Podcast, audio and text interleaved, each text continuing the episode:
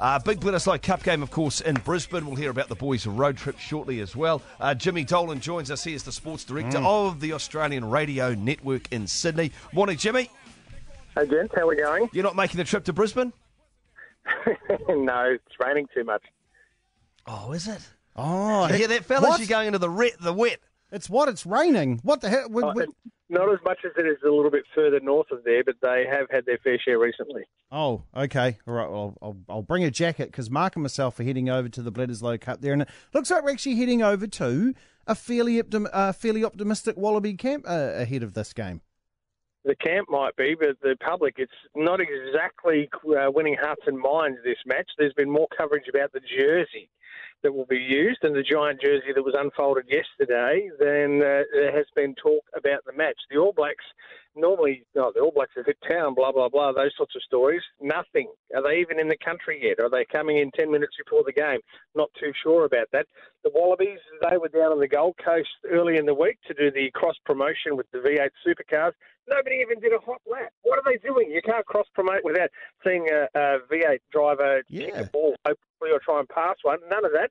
And hot lap, you know, get a couple of giant wallabies to crouch behind the wheel of a car or something. Yes. there's no chance of fitting, or get them in the back seat. None of that.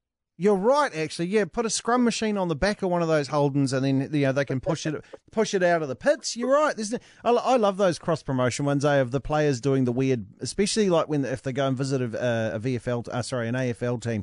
You know, and they're trying to do the hand pass or whatever, and it's some sort of tennis player. So of course he's got a serve on him where he just hits it right out of the MCG. There is they're a little odd those sort of collaborations, aren't they? Yeah, uh, well, don't forget too, where we had all the President's Cup golfers on top of the MCG hitting golf balls off the grandstand. That's always a good one. I, I've been in a lot of bad places when I play golf, but I've never been on the roof.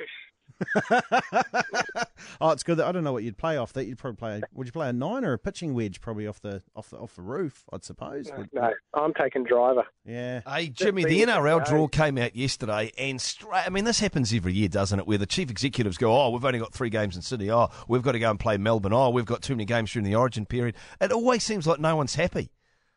Oh, absolutely. And my favourite is that all the teams in Sydney and their fans blow up that the Broncos get so many Friday night games, and then the Broncos blow up because they don't get enough Sunday afternoon games. So everybody blames the Broncos. Oh, they just want to be on TV all the time. They, in fact, want to play on Sunday afternoons, and they're never allowed. So you're right. No one is ever happy. And the other one is we've had a look at the draw, and we pick which team's going to win next year because they've had the easiest draw. So eh, they obviously think they know exactly how everyone's going to play, like this year, but it doesn't always end up that way. Appar- Apparently, the Warriors have got a very hard draw. Was was our Real uh. That was our take on it the other day by our rugby league um, minds over here. Did you did you even notice no that draw? Friday night matches. No Friday night matches for the Warriors. One Thursday night match, mainly on Sundays.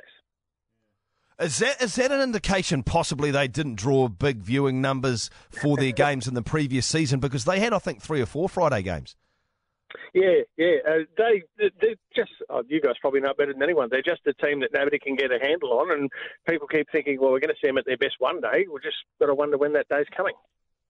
Hey, um, just a, another slightly rugby league thing, but not actually on the field. The Footy Show. They announced this week that they were dropping Fatty Vautin. Um, how long do you think that show's got left in it before they just go? You know what? Let's just completely scrap it. Gone by Origin one. They Yeah. took Paul Vautin uh, when he was injured. You might remember they did a stunt and he fell out of a truck and hit his head, and he was out of action for six to eight weeks.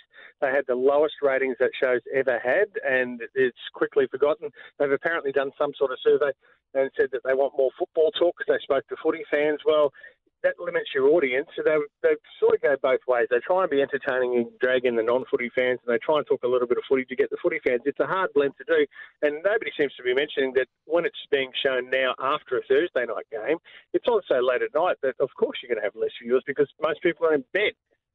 After watching the footy, exactly. Hey, thanks, Jimmy. Enjoy the test tomorrow in Brisbane. Oh, can't wait. Oh, he didn't sound convincing, fellas, did he? Oh,